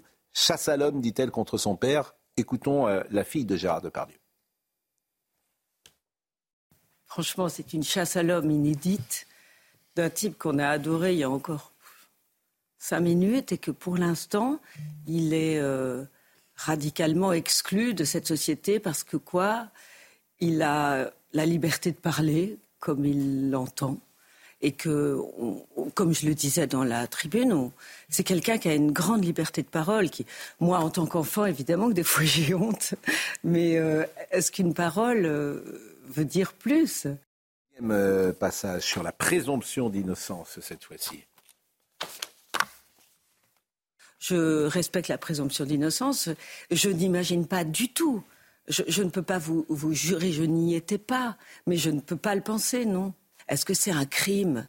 Est-ce que, euh, vous voyez, enfin, je ne veux pas faire de, de bah, c'est pas Bertrand Cantat qui a tué quelqu'un sur un radiateur. Enfin, je, c'est, des mots, des paroles un peu choquantes. C'est qu'on on, a beaucoup rigolé en, lisant des BD de Reiser qui, qui devaient en dire des vertes et Et si je vais filmer chez vous Pascal, je suis sûre que je fais un montage, mais je suis choquée de toutes les conneries qu'on peut dire dans le privé.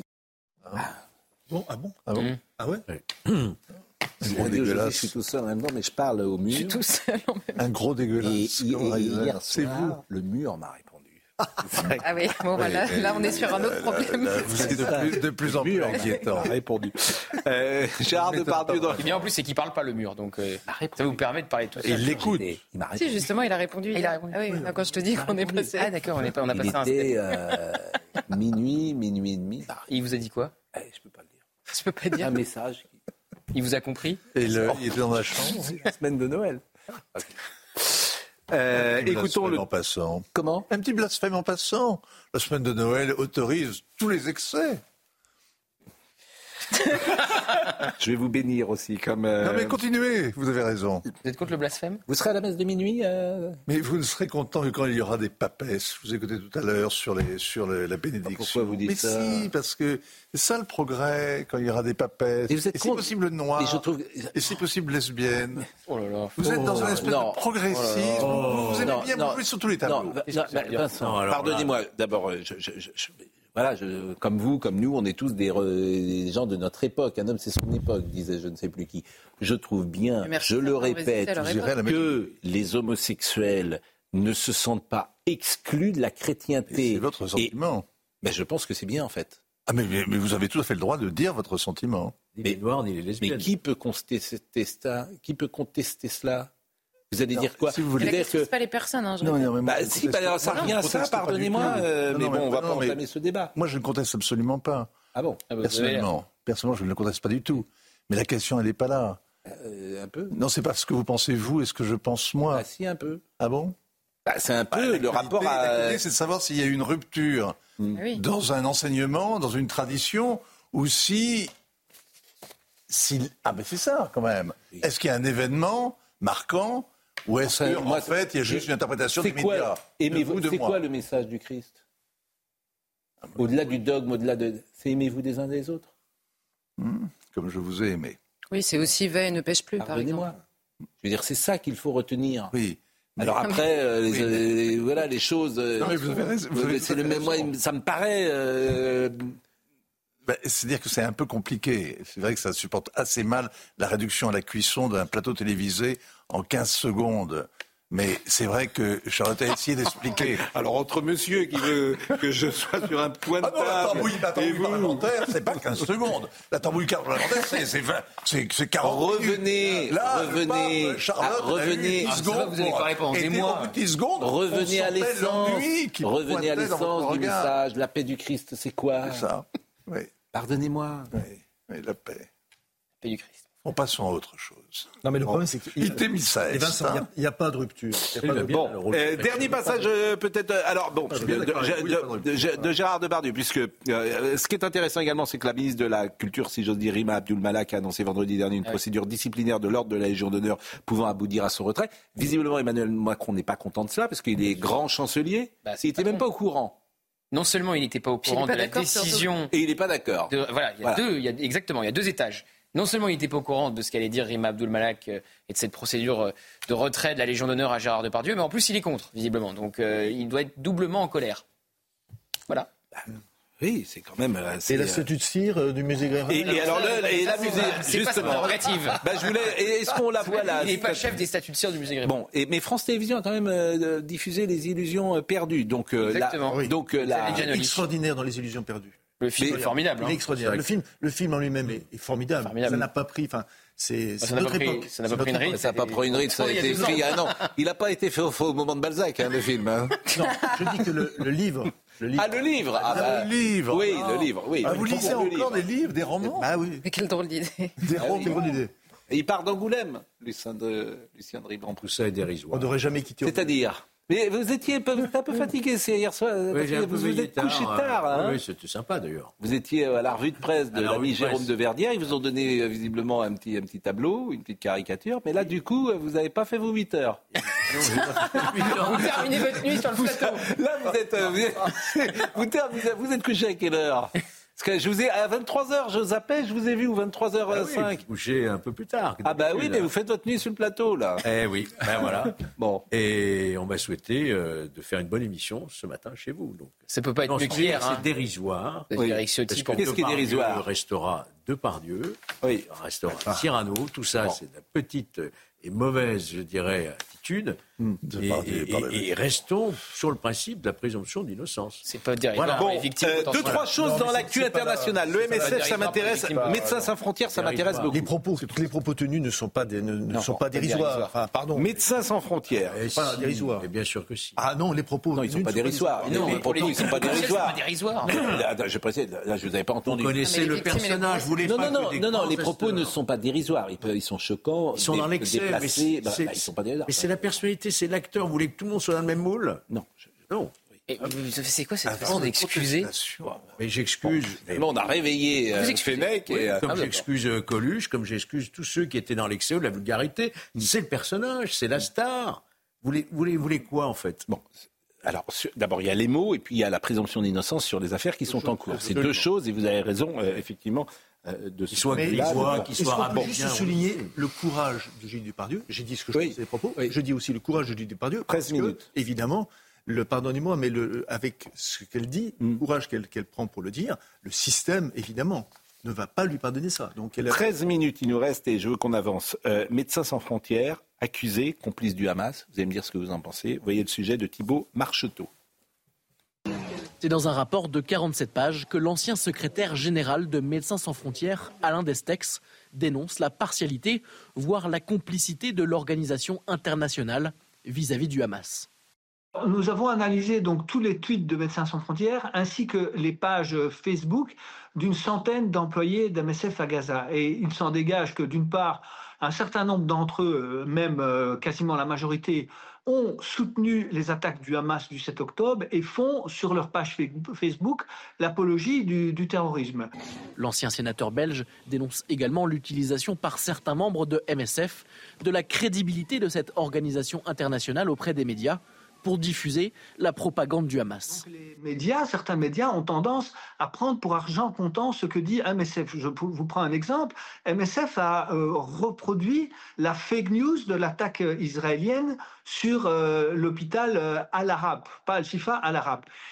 Dans un communiqué, Médecins sans frontières réfute toutes ces accusations. Cette allégation n'est pas seulement fausse, mais également irresponsable et dangereuse dans le cadre d'une guerre où le personnel médical et humanitaire a déjà payé un lourd tribut. Le document en question est un montage grossier visant à décrédibiliser la parole et le travail de Médecins sans frontières. Dans son rapport, Alain Destex s'interroge également sur la connaissance que les médecins de MSF, présents à l'hôpital Al-Shifa, avaient sur la présence des otages et des autres activités terroristes du Hamas.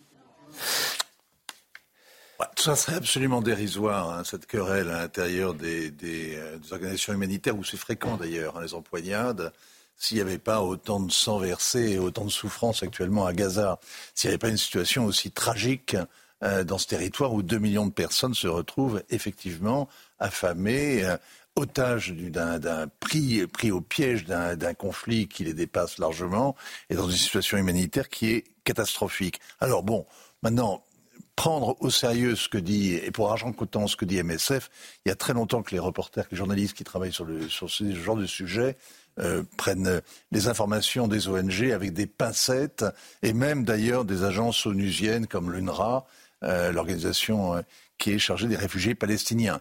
Le problème, la réalité aujourd'hui, ce matin, de la situation euh, à Gaza, c'est deux choses. C'est la pression de plus en plus forte qui s'exerce sur les Israéliens de la part des Occidentaux.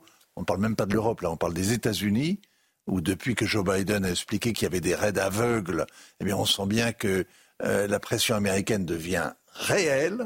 Euh, le, ministre de la Défense israélien a annoncé une nouvelle étape dans la guerre.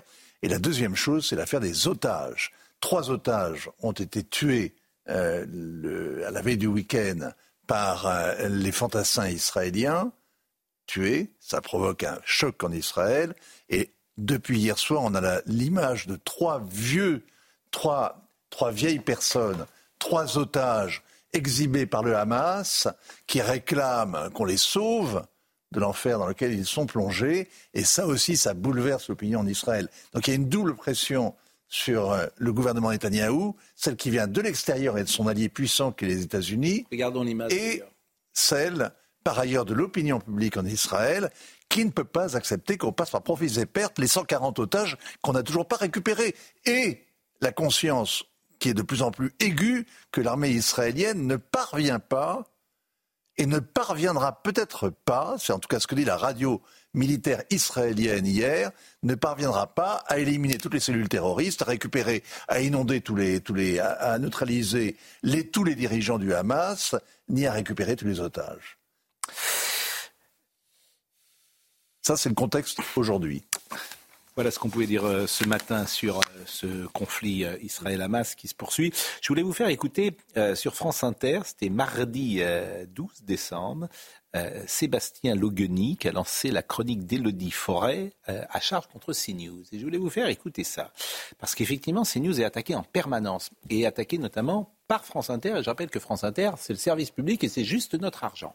Donc, c'est à chaque fois euh, mensonger, effectivement, euh, caricatural, excessif. Et cette jeune femme, Élodie Forêt, dit du matin au soir, le règne de l'opinion. Voilà comment elle définit ces news. Du matin, contrairement effectivement à France Inter, du matin au soir, le règne de l'opinion. Je rappelle qu'on a euh, aussi Monsieur euh, au bain. Tout le monde n'a pas autour de cette table, on vient de faire une émission où tout le monde manifestement n'a pas euh, la même sensibilité sur euh, ces sujets. Et je voulais vraiment qu'on écoute cela parce que c'est intéressant et ça montre l'Arcom devrait nous défendre d'être attaqué en permanence par des journalistes qui, sous couvert d'être journalistes, en fait, font de l'idéologie et, du commentaire. Donc écoutez cette jeune femme qui s'appelle Elodie Forêt, c'est sur France Inter et elle parle de CNews. Du matin au soir, le règne de l'opinion. Les émissions phares, l'heure des pros, Punchline, commencent d'ailleurs ainsi par des éditos acérés de Pascal Pro et Laurence Ferrari. Les Français le savent bien, l'heure du sursaut n'est pas encore arrivée. Le Rassemblement national a tout compris, j'allais dire, comme toujours. Autour de la table, une poignée de commentateurs partagent souvent une même vision identitaire et conservatrice de la société. Les contradicteurs, eux, sont isolés. Ici, l'écrivain Nathan Dever défend le port du voile dans les entreprises privées rapidement coupé par Pascal Pro. L'intuition que j'ai, c'est que lorsque le voile sera majoritaire, les autres ne pourront pas plus venir sans le voile. Une intuition à laquelle personne ne réplique. Quant à l'information, elle ponctue la journée sous forme de flash. Comme dans les émissions, les questions migratoires et sécuritaires font majoritairement la une. Une mécanique bien huilée et un impact bien au-delà des audiences télé. Oui, aux audiences s'ajoutent les dizaines de milliers de vues sur les réseaux. Un œil tous les matins sur l'heure des pros. L'Elysée s'inquiète d'ailleurs de cette puissance médiatique devenue puissance politique qui, à l'instar d'Éric Zemmour, clive pour exister et infuser dans la société un projet politique et idéologique. C'est ce que dénonce aussi la gauche, pointant régulièrement les entorses au pluralisme, pourtant strictement respecté, répliquait en septembre le président de l'ARCOM qui ne comptabilise ni les journalistes ni les essayistes. Sur ces news, force est de constater que ce sont pourtant eux qui forgent le récit. Et elle, elle ne forge pas le récit. elle, ne forge pas le récit. Elodie Forêt, les, les journalistes de France Inter ne forgent pas le récit. Je vous assure, c'est en fait, c'est. Mais vous le disiez tout à l'heure, la meilleure réponse, c'est que tous les journalistes du monde, par le choix des sujets, par l'ordre par lequel ils traitent les sujets, par le temps qu'ils accordent aux sujets, par les mots qu'ils utilisent pour traiter les sujets font de l'opinion, comme elle dit, c'est-à-dire posent leur regard sur les faits euh, qu'ils prétendent euh, euh, donner. Donc l'objectivité n'existe pas. Mais simplement, dans le récit qu'elle fait, ce qui est très intéressant, c'est qu'elle dit, par exemple, CNews utilise la méthode CNews clive. Mais je vais lui dire, alors, Madame Forêt, moi, j'écoute France Inter, vous me clivez dix fois par heure, en fait. Donc, par, par, le simple fait que vous ne soyez pas d'accord, tout le monde clive en fait. Il y a des gens qui sont d'accord, des gens qui ne sont pas d'accord. C'est des mots valises. Mais non, mais c'est simplement qu'elle est en train de réaliser, elle est en train de réaliser qu'il y a un autre regard qui s'impose dans le discours médiatique qui était jusqu'ici très bien rodé. Tout le monde pensait la même chose. Et là, tout à coup, il y a des gens qui ne sont pas d'accord, donc eux, c'est une opinion. Le reste, ils les informent et tout à coup, il y a une opinion. Oui, mais pardonnez-moi, là, c'était c'était pas la séquence humour de France Inter non. parce que normalement, lorsqu'il y a la séquence humour, ils sont pas drôles, donc je pensais que c'était la séquence humour de France Inter. Et alors, il y a, même, le tribunal il y a, même, il y a même le mot, il y a même le mot, le nom terrible qui a été mm. prononcé parce que si s'il n'y a pas ce nom, c'est le nom Zemmour. Zemmour, ah bah, c'est la fleur de lys sur l'épaule de mm. Milady. C'est vraiment ça. C'est-à-dire si ah, vous n'avez pas ça, c'est voilà.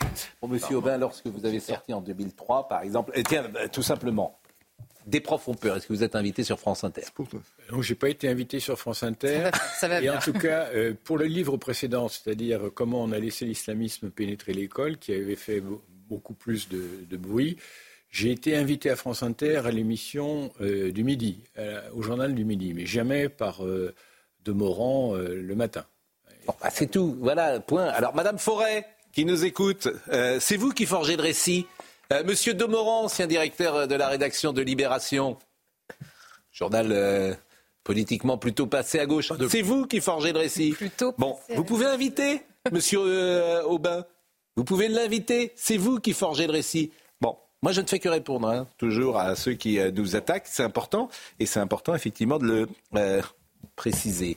Euh, Somaya, il nous reste 4 minutes. Je voudrais qu'on rende hommage, on ne l'a pas fait hier à Claude Villers, hein, de France Inter, qui était une voix magnifique. Je voudrais qu'on passe également mon Noël à moi. Donc, faisons vite.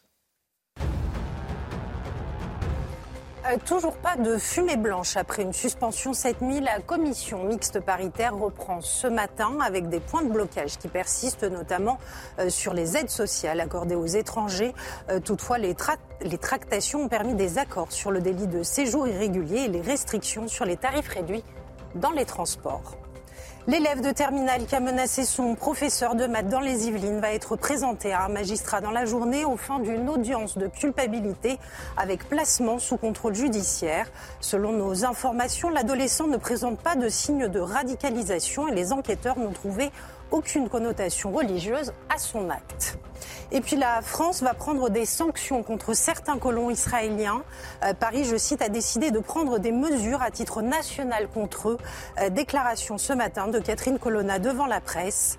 J'ai pu constater de mes yeux les violences commises par certains des colons extrémistes. C'est inadmissible, a ajouté la chef de la diplomatie française, euh, de retour d'une tournée en Israël, dans les territoires palestiniens et au Liban un temps où j'aimais beaucoup France Inter et quand j'étais jeune, je pouvais écouter cette station qui me paraissait euh, beaucoup plus ouverte qu'elle ne l'est aujourd'hui. Il y avait Claude Villers, voix de France Inter, président du tribunal des flagrants délires. On a appris son décès ce week-end et je voulais vraiment qu'on lui rende hommage. Journaliste, homme de radio, il est décédé samedi, il avait 79 ans dans un centre de convalescence de Mussidan Dordogne où il séjournait après avoir suivi euh, plusieurs euh, opérations. Écoutez-le, on lui demande sa définition du bonheur.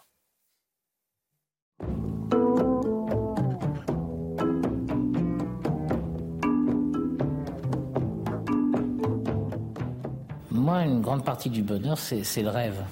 Et euh, entre autres, les rêves de voyage. Alors, très souvent, euh, quand je me ferai une petite minute de bonheur, eh ben, euh, je ferme un peu les yeux et puis je m'imagine quelque part. Je m'imagine entre autres sur un bateau, un vieux bateau plein de Chinois, quelque part entre Macao et Hong Kong. Et puis, euh, je rouvre les yeux et c'est terminé. Mais je sais le moyen, quand même, de pouvoir profiter de ce bonheur, même si je suis très loin de Macao ou d'Hong Kong. C'est simple, je peux aller me promener sur un bateau-mouche. Et puis, après, aller manger chinois dans un restaurant. Après tout, ça aussi, c'est le voyage. Et souvent, la digestion dure plus d'une minute.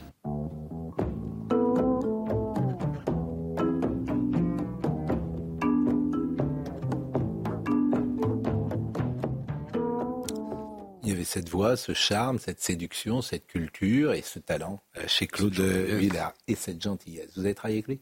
Non, mais j'ai fait des carnets de voyage quand j'étais à, Radio France. J'étais au placard, mais j'avais un placard un peu aéré. Et euh, il me téléphonait euh, après mes chroniques et, qu'il avait écouté attentivement. Et il était, effectivement, c'était un personnage formidable. Hein. Il y avait une bienveillance. Il avait été catcheur dans sa vie, vous savez. Ah il avait fait plein de petits métiers. Il avait commencé comme catcheur, puis après il était avec José Arthur. Autre, autre grande figure de France Inter. Hein. Il y avait une bienveillance à l'époque à France Inter qui peut-être s'est évanouie avec euh, le temps euh, et une morgue qui l'a remplacée. Euh, je vous propose d'écouter Mon Noël à moi.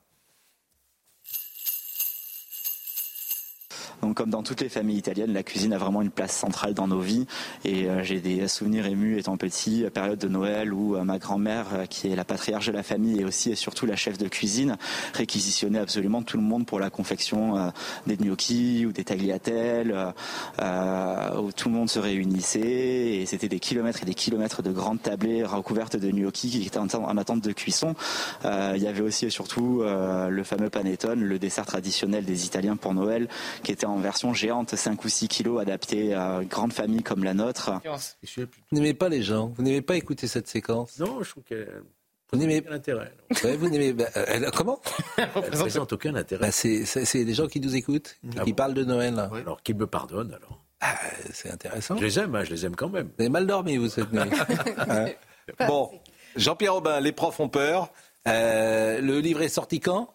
Il est sorti euh, le 11 octobre. Ah bon, bah depuis le 11 octobre, toujours pas d'invitation. Euh, sur... quelques invitations. France Télévisions vous a appelé quand même? C'est à vous vous a appelé? Non, non. Ah, c'est formidable. C'est à vous vous a pas appelé? Euh, comment ça s'appelle le soir? C'est la suite, là, je crois, l'émission de France 5. C'est ce soir. C'est ce soir, vous a appelé? Non. Oh, mince, non, personne ne vous appelle. Les profs ont peur. faut pas en parler. Faut pas en parler, les profs ont peur. Vous avez travaillé dessus, on n'en parle pas. Ça n'existe pas. En revanche, vous auriez dit les élèves ont peur ah, de, l'ultra-droite. Là vous, faites un, là, vous faites un malheur. Les élèves ont peur de l'ultra-droite. Alors là, vous êtes, vous êtes invité sur toutes les chaînes de France. Euh, merci. Merci beaucoup. merci beaucoup. Benoît Thibault Palfroy a été à la réalisation.